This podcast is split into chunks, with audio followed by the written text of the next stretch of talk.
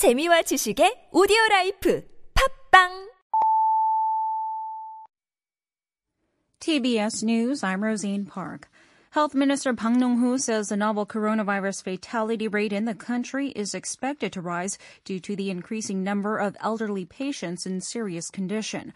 Park noted during a related government meeting today that around 40% of all confirmed cases over the past two weeks involved people in their 60s, adding the virus is rapidly spreading through senior citizen centers.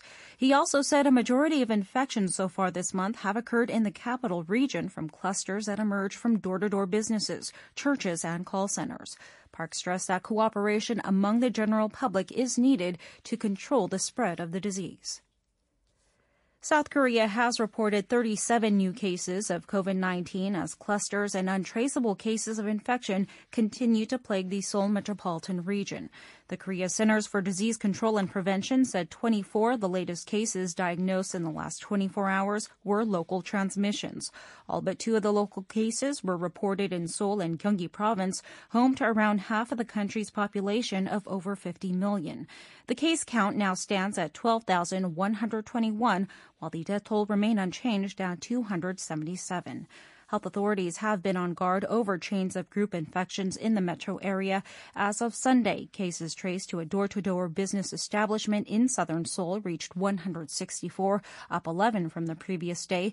Those linked to small churches came to 107, and at least 62 patients have been tied to an outbreak at a table tennis center in southwestern Seoul.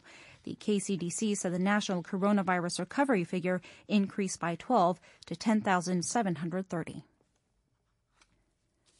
China reported 57 new coronavirus cases on Sunday, its highest daily number of infections in nearly two months, triggering fears of a second wave.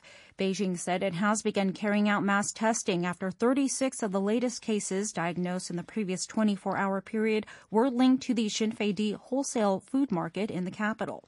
The sudden resurgence in domestic infections has rattled China, where the disease emerged late last year but had largely been tamed through severe restrictions on movement that were later emulated by countries around the globe.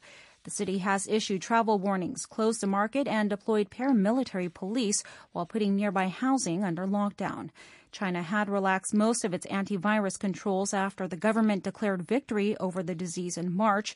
The total number of COVID 19 cases in mainland China now stands at over 83,130.